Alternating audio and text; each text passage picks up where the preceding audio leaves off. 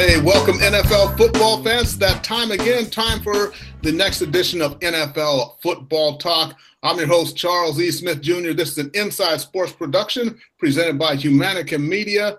And hey, that's it. Season's over. We had a fantastic Super Bowl. We're going to take a look at the Super Bowl, uh, all the fallout with, uh, I don't know, coaches going here, there, and maybe going here, saying they're going here, not going here, going there instead. Uh, some of some players want to now become action heroes in the movies, and uh, you know we got quarterbacks who just started what five games in a season who are now getting record uh, money deals. So we're going to take a look at that. Also, congratulate all of the new uh, Hall of Famers. Those you watch on YouTube, you see I'm decked out in the whole golden black thing. Not about the Steelers, it's about the Pro Football Hall of Fame. So let's get right into it. As you know, I do not work alone here. I do enlist the help of the very, very best. So here he is, ladies and gentlemen, the man many of you already follow on Twitter at Chris L Sports. That's at C H R I S, the letter L, and then Sports. A proud graduate of Rutgers University and my very favorite East Coast intellectual from somewhere in an undisclosed location, wearing actually a Hall of Fame gold hat himself. Here is Chris Lardieri. Chris, what's happening? Charles, as always, thanks for the introduction and the gold hat. I know uh, a lot of the loyal viewers out there, or even if you're a listener, will appreciate that you don't have to see my bald dome for another week. So thanks again. All right, perfect. So, you know, let's take a look at this the Hall of Fame class. Uh, nobody will be talking anymore about whether or not Terrell Owens deserves to be in because he is in, along with fellow wide receiver Randy Moss, who was a first ballot Hall of Famer. Also, first ballot Ray Lewis, uh, linebacker class, and also uh, Brian Urlacher, who anchored that middle for the uh, Chicago Bears for many years. And also, Brian Dawkins got in. I always like to see safeties get in because it's kind of a forgotten position. You know, we talk about the uh, the defensive line, the backers, the corners, the shutdown corners, but then you have the safeties, the guys who are the last line of defense. I love to see them get in. I really want to see Steve Atwater get in one of these days. Maybe this will put the whole free safety thing back on everyone's lips. And uh, Mr. Atwater, hopefully, he'll make it in the next couple of years. Running backs, we got to see Edgerrin James get in, and running back who basically was never hit for loss behind the line of scrimmage. But uh, congratulations to all of the 2018 Hall of Fame class and the old dudes, Jerry Kramer, the lineman for the Green Bay Packers, and also Robert Brazile got in. Now, Brazile was a linebacker mainly. He was for the uh, Houston Oilers in the 70s. And it's true, he was overshadowed by the great linebacking core of the Pittsburgh Steelers with Jack Ham and Jack Lambert. Then you had Bill Bergey over there in Philadelphia. And then you had the star studded linebackers in uh, Dallas with Hollywood Henderson and the like. And he was kind of lost in the mix there in Houston. So uh, definitely deserves it, though. Robert Brazile, who in any other era would have made all pro, God only knows how many times, but that was a long time coming. Yeah, and don't forget the Houston Oilers under Bum Phillips seemed like they ran into the great steel curtain teams every year in the playoffs, and even still, you had some great Raiders and Dolphins teams. So uh, really, a team that was overlooked. And had there been instant replay like there is today, a lot of people would have thought they uh, they get in to face the uh, L.A. Rams in the Super Bowl with Mike, the infamous Mike Renfro catch. But you know, I, I remember Brazile. he's, he's a good player. Uh, Jerry Kramer, long overdue, I feel, and then uh, you know, one of the, the names that you know, we have to do this every year, second guessing. Uh, one of the great left tackles of the uh, you know, the '90s, Tony Boselli of the Jacksonville Jaguars, didn't get in. Hoping in the future he does. I agree with you on safeties, but too, you can't underestimate the importance of offensive linemen in this league either.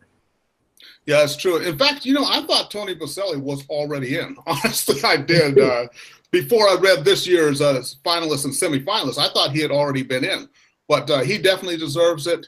So, yeah, it's just with the uh, with the safety thing. I just uh, you know, obviously, obviously the offensive linemen need to get in there, but uh, yeah, just uh, certain guys go overlooked, and that's the way it goes. But eventually, as long as they get in, even if they have to wait for the Veterans Committee, which hopefully it won't be that way for Boselli, but uh, yeah, great to finally have everyone get their get their due. Yeah, definitely. Okay, so on to this fantastic Super Bowl, which was, uh, you know, it was nothing short of magnificent. And I know last year's Super Bowl with the, the great comeback by the Patriots, was that was great. It was dramatic, but the thing was we didn't see both teams playing well at the same time. What you had was Atlanta dominating for almost a full three quarters. Then you had the Patriots dominating for the last quarter plus a few minutes. But we didn't see just the back and forth battle, which we saw in this Super Bowl, which gave it drama all the way down to the end of that last Hail Mary attempt to Gronk, who leaped, didn't catch, and then, and then said, uh, you know what? I bet I can make a lot more money being an action star and not get hurt in the process. Can you blame him with the likes of uh, Rocky Balboa and the the Rock telling him to do otherwise? But yeah, really, um, a, great back and forth game. You know, after the Super Bowl, I want to thank our friends Ed and Melissa for having us over. Had a lot of people there. Thankfully, um, you know, I know Al Michaels and Chris Collinsworth got ripped, especially Collinsworth questioning those those catches that went for touchdowns for Philly. But it was nice to watch a game and not have to hear the announcers for a change, I must say. But uh, I came home, and once it settled in that the Philadelphia Eagles had finally won a Super Bowl, I thought to myself, there were a heck of a lot of punts in this game. Was there even one? And I looked and set a Super Bowl record zero punts for the Patriots, one punt for the Eagles. For the whole game, there was one. The Patriots had an opportunity. I want to say they're in like the somewhere 30 yard line range, maybe a little bit out of range for Gostkowski, and they went for it on fourth down at one point, but I won't even count that as a potential punt. But uh, really, I mean, you know, while it was an excellent game, I think this is a the kind of the what we're going to see things to come in the NFL going forward. Uh, I liken it to almost a flag football game. The offense is all over the place. Tom Brady throwing for 505 yards in a losing effort, and really neither team having a stop. I mean, the one fluke interception, the Patriots got was a ball that bounced off Alshon Jeffery's hands, and then really the one stop at the end of the game, the sack, strip sack, and fumble of Tom Brady, who uh, looked like you know how dare you do this to me. He was clearly in a state of shock, but uh, you know again it comes down to a defensive stop, albeit not not a heck of a lot of D in this game, but. Uh, like you said, at least it was back and forth through the whole game. And then my, my final takeaway is, you know, Doug Pederson. a lot of people criticized him. I know back uh, in 2016 when he got the job, USA Today said of the six candidates that were uh, that got head coaching jobs, he was the worst, six out of six. But uh, he's laughing all the way to the bank in his ring from Tiffany or wherever it comes from. But I got to say that fourth and goal call at the end of the second half with the pass to Foles, well, one of the pardon my expression ballsiest calls I've seen in an NFL game. So good for him. He didn't take his foot off the gas. He didn't pull a Dan Quinn. Um, really a, an, an excellent job by Doug Pederson. Yeah, I like that too. And I, what I what it showed was they were going for it. And when you look at that call, we have to remember that they were taking points off the board because easy field goal there. And if they get stopped on that play, New England has the ball to start the second half. So all the momentum really, New England has that stop and they have the momentum going in. They get the ball first. So it could have been a game changing play. But one thing about those catches, you know, the touchdowns that were or shouldn't have been was now they're going into the offseason trying to redefine what a catch is. And on the grandest stage that they have, we had two catches where yeah, by the letter of the law, and I looked at them too. And you know, I'm sure some of the you know, Giants fans and Steelers fans were looking at him as Collinsworth brought up on the air and saying, "Hey, wait a minute now. We've seen this same play not be called a catch, but now the NFL, it's like, okay, these are touchdowns. This is a catch. Now you can take these two examples, which the whole world saw, and you can use that going forward to define what a catch really is. And I, they should have been a catch." uh, during the season. Before this, a few years ago, Dez Bryant's catch in the playoffs should have been a catch as well. So I think the NFL, you know, whatever the football gods kind of smiled down upon them and gave them these two great opportunities to redefine what a catch really is on the biggest stage that they have. Yeah, I mean, Roger Goodell gave a State of the League address and, and mentioned it, how they're going to look into redefining the catch rule. And um, Got to hand it to Collinsworth in that case. I was having flashbacks to Sterling Shepard and Jesse James on right. respective touchdowns. And uh, the league, you know, conspiracy theorists might talk to my dad tonight. He firmly believes that those wouldn't have been catches or touchdowns in the regular season. And uh, it came from down above, a la David Stern in the good days of the NBA, right? So, uh, know, I'm, I'm glad. I'm glad it catches a catch, but let's keep it consistent. Um, I really think the Ertz one was a no brainer. I mean, if you catch the ball and run, and we talked about this on an earlier podcast this season, you go from being a receiver to the runner. So at least they got that right. So Um, right, the, but they didn't get it right when Jesse James did it. Absolutely, completely. so you know, it goes back to the good old days of the ground can't cause a fumble, uh, making a football move, um, all the other esoteric wonderfulness of the NFL.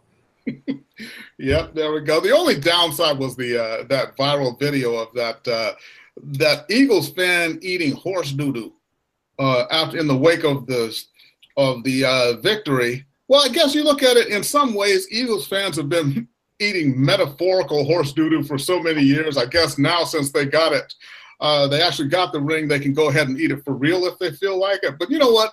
And they catch a lot of flack, and some of it rightfully so. And I know they bring a lot of it on themselves, but honestly, God bless those Philadelphia sports fans. I mean, they may not be the classiest bunch in the world, but just some of the most passionate sports fans you'll ever see are in Philadelphia. They really are.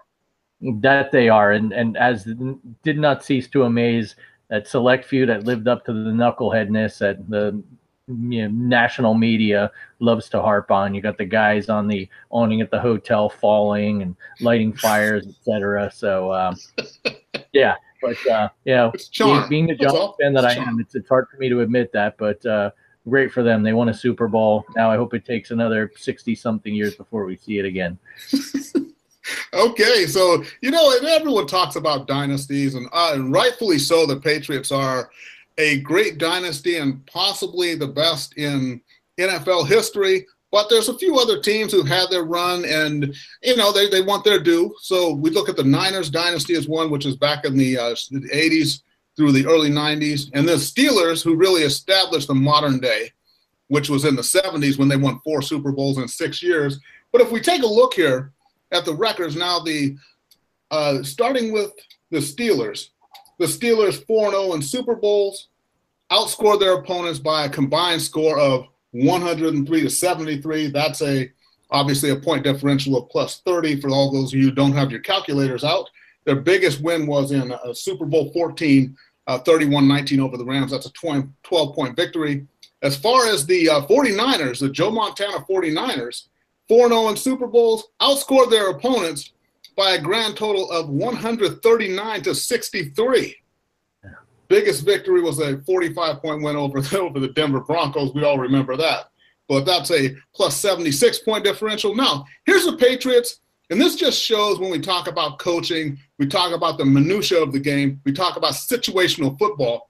The Patriots, five and three in Super Bowls in the Belichick and Brady era. Granted, they got there eight times, which is fantastic, but the total combined score, they only outscore their opponents 202 to 198, a differential of only four points over those eight Super Bowls.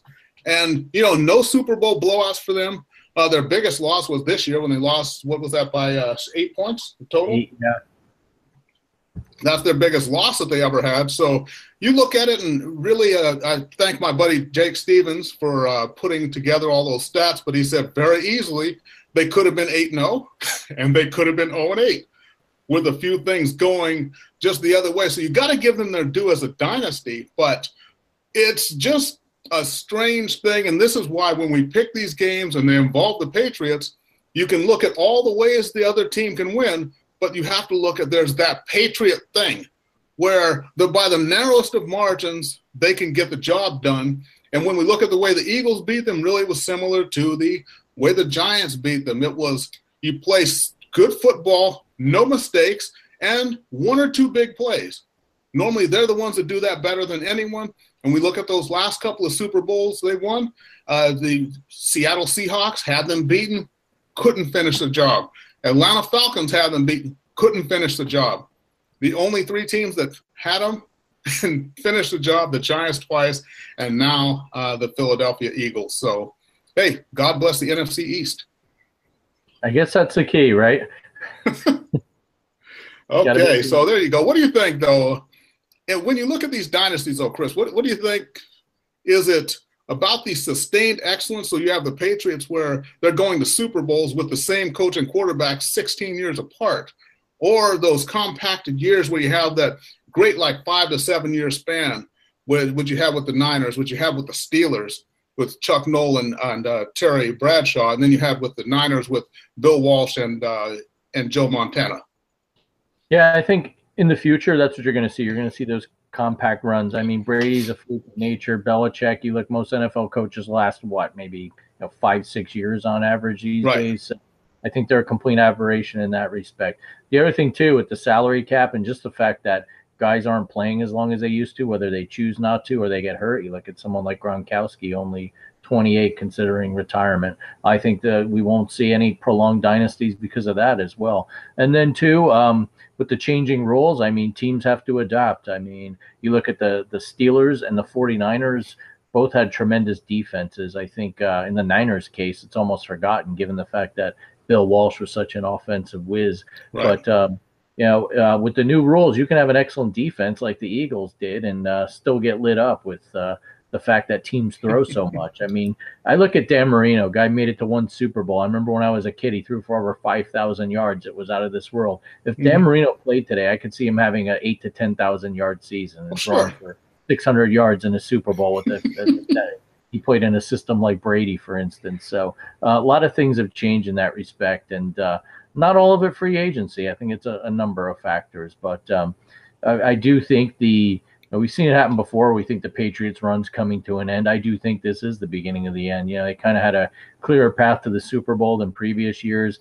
I know Brady's got his little Facebook documentary. He thinks he's going to play till 45 or whatever, but uh, Father Time does not take kindly to those of us in our 40s. And uh, really, with Josh McDaniels deciding to renege on the Colts and staying, it appears to me that uh, I'm just guessing here. There's got to be some sort of handshake agreement where he's going to be the new coach when Belichick inevitably retires because I don't see him getting fired.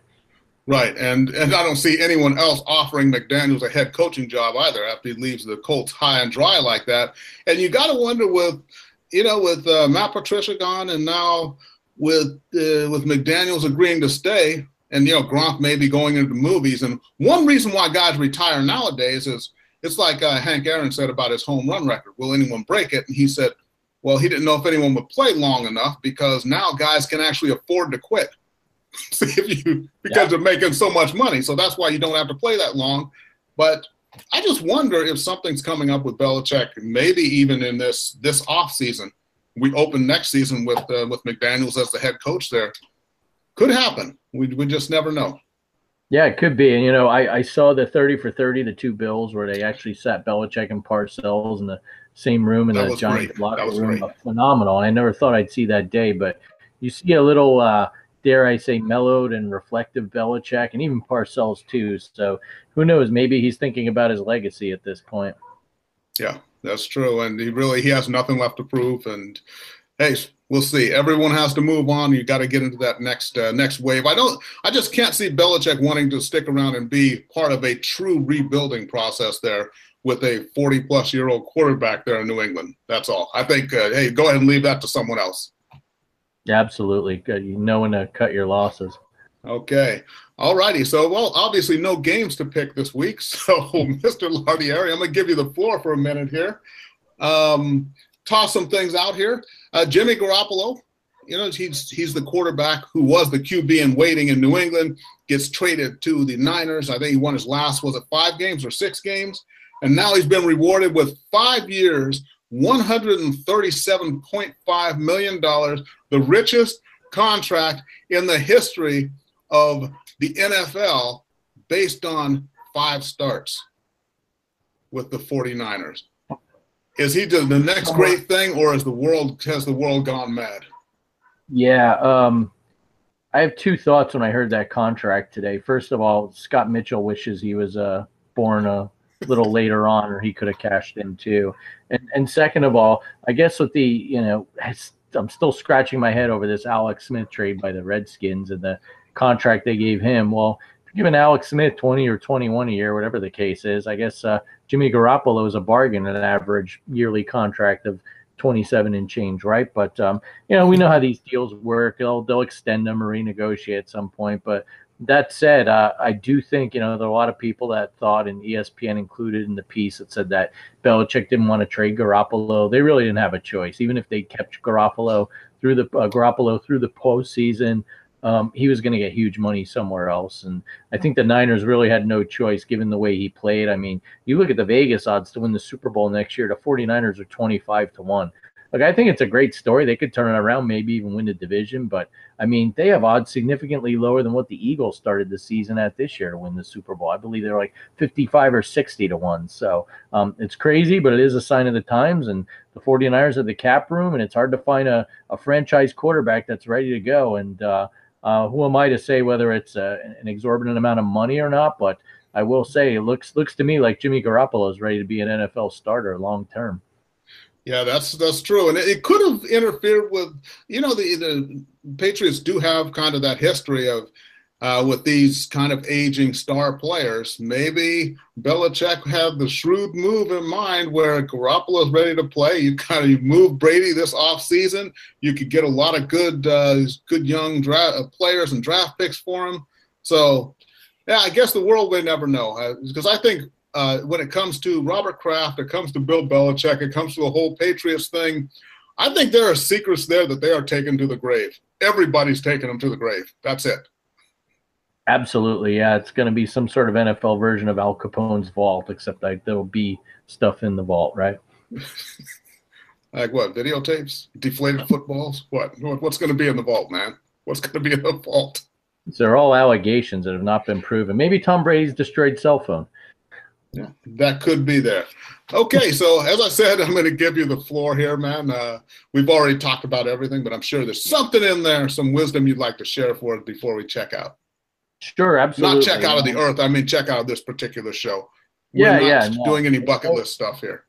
No plans to do that. Knock on wood, but I don't want to tempt fate. But uh, so anyway, um, you know, I'll call it like I see it throughout the year. And look, I told you about the paper we wrote for Analytic Investors, where we picked the Patriots to win. Uh, unfortunately, that did not come true. I think the common denominator the last four years I've done the paper is anytime the Patriots are involved in the game, we can't pick it right. But uh, from purely selfish perspective, I hope you listen to me in the last Gambler's Delight uh, segment of the year where I said you can get the Eagles plus four and a half, jump all over it. I will admit I thought the Patriots would win a close one, but uh, hoping you did, along with the guy who clearly uh, in Vegas who ran up about $10 million in winnings on the World Series and allegedly did the same on the Eagles in the Super Bowl. Whoever you are, props to you. Um, one more thing, I know fantasy football is long over. I was looking through some notes, and uh, right after Carson Wentz got hurt against the Rams, I suggested that you pick him up in fantasy football because he had a good matchup against the Giants. While I cannot take any sort of credit for knowing that he'd be an inevitable Super Bowl MVP or even lead his team to a Lombardi Trophy. Uh, I guess I could take credit for saying you should have played him one week, but nothing else. But you know what? Great story. Congratulations to Nick Foles. Um, even if he's with the Eagles this year, I think he's got a, a bright payday ahead of him at some point, whether it's in Philly or not. And then finally, this this Josh McDaniels story. I mean, you could say what you want about the guy. People do this all the time in the real world, in the business world, corporate America, et cetera. But I do think it underlines one issue I've had with the NFL where – if you're a, a, assistant coach and you're in the Super Bowl, you go deep in the playoffs, you interview with these teams, you can't leave your team, you can't sign a contract, you can't even assemble a staff if you're like a Matt Patricia or what we thought Josh McDaniels would be. So change the rule, let these guys have the ability to sign the contract. If the teams don't want to announce it, great. But I mean, does it really distract? I mean, Josh McDaniels knew he was going to Indy his game plan was phenomenal against the Eagles. I mean, I, I think it's an antiquated rule. Let these guys interview. Um, in any other sport, you know what? It's more done hush hush. I'm sure in basketball, for instance, or hockey or other sports, assistant mm-hmm. coaches mm-hmm. know they're going to have jobs lined up, but they continue to coach in the playoffs or the finals. So uh, I don't know what your thoughts are on that, but um, not saying it would solve the issue of you know Josh McDaniels, who appears to be the General Sherman of NFL coaches burning his way through the league. But I, I do think the rule's a little bit odd. Well, either that or they need to push it back so that you just can't talk to anyone until after the Super Bowl. There's that too. Now I don't know how it works with all the league meetings and everything else. If they if you if it would put the entire league in the position where the Colts are, where basically they have to get to business here within ten days and they don't have a head coach all of a sudden. But um, I've always thought about that because it's not fair to have these guys having to game plan for getting their team through the playoffs, through a playoff run, and in the back of your mind, you know, like Matt Patricia, it's like, well, I tell you what, losing the Super Bowl is fine for Matt Patricia because he's going to go coach the Lions, so he'll have to get used to a lot of devastating losses, uh, close losses, Hail Marys that don't make it and things like that. But I've always thought that what they should do, unless there's a logistic thing that I'm missing, which that could very well be, but they should just make it you cannot negotiate for with a new head coach for a team that uh, you know until after the Super Bowl. So that way the the playing field is leveled. That way you don't have the teams, the coaches from non-Super Bowl teams able to negotiate with teams when those who are on the uh, playoff teams are not able to. Just back it up. You can't negotiate until after the Super Bowl, and and that's that. Yeah, I think baseball is something like that where nothing gets done business wise until after the last World Series game. And I get that. I think the problem with the NFL is they've got the scouting combine and free That's right. Yes. Butted up to the end of the season. They may need to push it back. You know what? That might not be a bad idea. I think that uh, Roger Goodell wants it to be a 12 month news cycle. If you push mm-hmm. the combine back a couple weeks and that pushes NFL free agency more into mid March. Why not? You'll, you'll be talking about the league longer. And, you know, here in mid February, there's not going to be a heck of a lot. I mean, are you excited by the NBA All Star game? Uh, uh, I don't think anyone really is. It's just a bad exhibition like the Pro Bowl. But, you know, take a few weeks off from football and then maybe the end of the month we can uh, listen to Mike Mayock and Mel Kiper with their uh, expert analysis on who the next great quarterback or left tackle is going to be. I mean, put push it back a little. I think that would help solve the problem, but uh, doubt doubt if it will happen. But you never know. It's issues like this that and and what the, the definition of what is a catch that prompts the league to change things. Yeah, and you know, remember they just put together a symposium to discover what was a catch before last season. Now they're going to do it again this season. But like I said, I'm glad we had these two catches in the Super Bowl because those can be the yardsticks by which everything is measured now going forward. And we know what a catch is. And so, yeah, Mr. Goodell, if you're listening, those two were a catch, so you can build everything on that. And also, yeah, just push push the scouting combine back one month. It's not going to hurt anything, and uh, level the playing field for all the coaches. We good there? Shall I draft that letter and get it to Mr. Goodell's desk? Absolutely. You need me to sign it? Let me know. Um, I will. Uh I have a digital signature I can get you, Charles. All right, fantastic. All right, everybody. Hey, thanks for joining us. Remember, the show is NFL Football Talk. I'm Charles E. Smith Jr. You can follow me on Twitter at The Inside Sports. Follow Chris Lardieri at Chris L Sports. That's at C H R I S, the letter L, and then sports. And by the way, Chris, you do look pretty dapper in that hat. And I uh, look forward to next season. Uh, every season, every show, I want to see in that hat, man, just looking absolutely fresh. And you know, we'll, we'll probably do an update show here as a contract gets signed and Gronkowski does or does not retire. So look for an update show maybe in a few weeks every month here in the off season. We'll keep you abreast of everything going on in the NFL. Uh, what do you think, Chris? Every now, every now and then, do another show. I'm game. Thank you again for the opportunity. I promise to wear the hat. And uh, one final thought before we put a, a wrap on this season. Um, like I say, I call them like I see them. My beloved New York Giants had an odd commercial during the Super Bowl with 30 dancing and Eli and OBJ. Um, thankfully, I was in the bathroom taking a break and I missed it. I got a lot of crap from my friends via text, but uh, you know, on the one hand, I thought it was funny. On the other hand, if they had put that much effort and preparation into the season, things would have been a little different. But who am I to judge, right? At least they're going to be budding dancers in their future careers, right? Yeah, well, as we talked about in pre-production here, it was both the best and worst thing I ever saw. But what I will say about it is Eli is not going to be on Dancing with the Stars anytime soon. Well, it was just that was horrible. yeah, yeah. Stick, stick to the DirecTV commercials exactly. All right, everybody. So for Mr. Chris Lardieri, I'm Charles E. Smith Jr. Thank you for watching NFL Football Talk. This is an Inside Sports production, and we'll see everybody next time. Congratulations to the Philadelphia Eagles, Philly, Philly.